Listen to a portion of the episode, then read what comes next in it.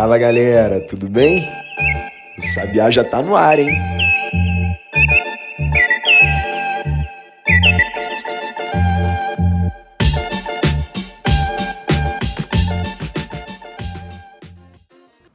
Sete de junho de 2022, terça-feira, são 5 horas da manhã, horário em que eu estou começando a gravar para que você tenha as informações mais atualizadas possíveis. Sabe o que você pode fazer em troca? Prestigiar esse trabalho e compartilhar nas redes sociais, arroba Correio Sabiá. Além disso, você ainda pode e deve seguir e ativar as notificações aqui na sua plataforma preferida de streaming, porque é assim que você fica sendo informado sobre a publicação de novos episódios. E agora sim, vamos ao resumo das principais notícias do dia em até 10 minutos.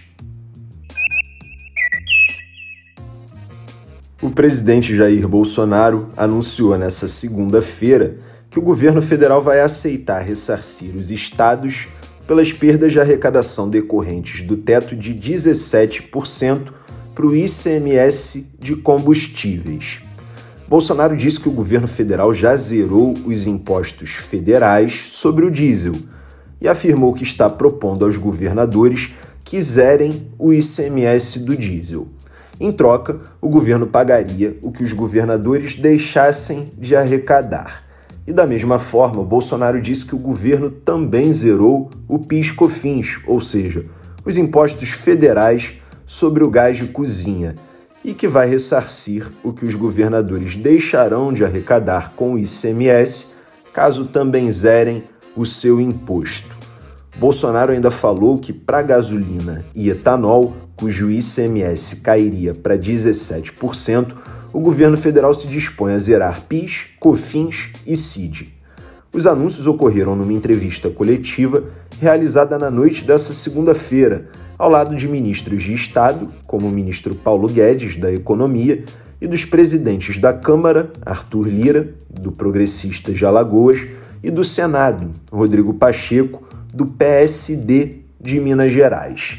Mais cedo, antes da entrevista, houve uma reunião entre eles, e esse encontro ocorreu no momento em que discute-se no Senado a aprovação do projeto que define o limite de 17% para itens considerados essenciais.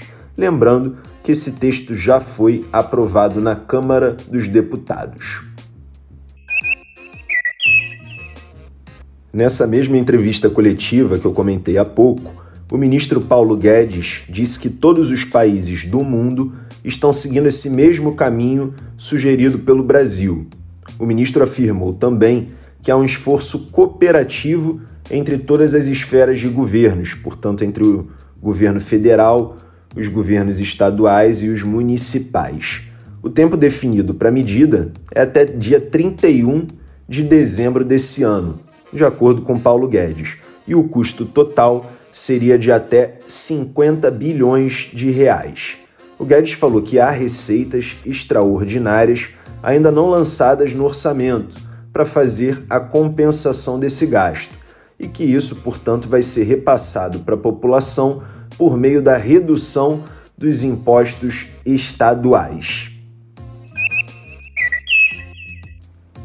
Bom, a gente publicou no domingo, no nosso site, uma agenda da semana. É algo que a gente faz todo domingo como forma de dar previsibilidade ao noticiário. Mas a gente publicou também uma reportagem sobre o que esperar do noticiário dessa semana. E nesses dois casos, a gente falou sobre o debate para tentar conter a alta dos combustíveis e falou ainda sobre o julgamento marcado no Supremo Tribunal Federal para analisar a decisão do ministro Cássio Nunes Marques, o primeiro indicado pelo presidente Jair Bolsonaro para o Supremo. Para quem não se lembra, o Nunes Marques anulou na semana passada a condenação imposta pelo Tribunal Superior Eleitoral contra o deputado estadual bolsonarista Fernando Francischini, do União Brasil do Paraná, que perdeu o mandato por propagar desinformação contra o sistema eleitoral. E aí o caso foi levado para o plenário do Supremo pelo presidente da corte, ministro Luiz Fux, e a corte começou o julgamento na madrugada de hoje, terça-feira. Essa é uma das vantagens da gente gravar tão tarde esse podcast, ou tão cedo. Bom, logo depois de começar a sessão, o ministro André Mendonça, que por sinal foi o segundo indicado pelo presidente Jair Bolsonaro para o Supremo, pediu vista do caso e pedir vista é quando o magistrado pede mais tempo para analisar esse caso. Como consequência, desse jeito fica tudo parado. Outro assunto que tomou noticiário logo no início dessa semana, mas que esse a gente não tinha como prever, foi o desaparecimento no Amazonas do jornalista inglês Don Phillips e do indigenista Bruno Araújo.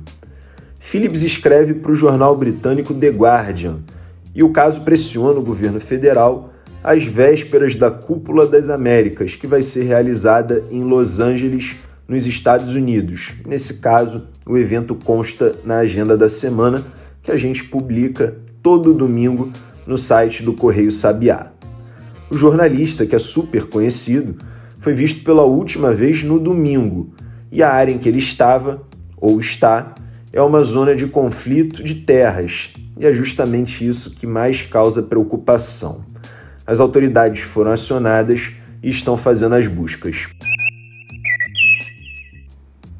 E o governo anunciou que em abril houve a criação de quase 200 mil vagas formais de emprego, segundo os dados do CAGED, o Cadastro Geral de Empregados e Desempregados, divulgado nesta segunda-feira após dois adiamentos.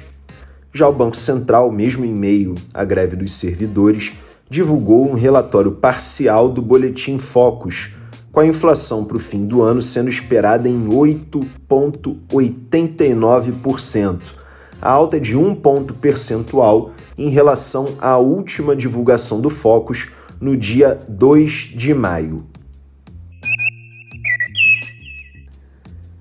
E por hoje é só, o Sabiá no Ar fica por aqui. Mas se você gosta do nosso podcast e quer ficar por dentro da publicação de novos episódios, não esqueça de seguir a gente aqui na sua plataforma preferida de streaming e de ativar as notificações. Você também pode acompanhar o nosso trabalho pelas redes sociais. A gente está em quase todas elas. É arroba Correio Sabiá. E, se possível, compartilhe o nosso trabalho com os seus amigos, parentes, porque sempre tem alguém que precisa de informação confiável e resumida. E é isso que a gente faz aqui de segunda a sexta-feira, sempre por volta das 8 horas da manhã, para você começar o seu dia voando e muito bem informado. O objetivo desse podcast é que em até 10 minutos você tenha tudo o que você precisa saber. Além disso, eu preciso me apresentar. Eu sou Maurício Ferro, criador e diretor do Correio Sabiá, e sou também eu que faço o roteiro e a apresentação desse podcast diariamente. Quem faz a edição do áudio é a Bia Brito. E como amanhã é quarta-feira, eu espero você. Até lá!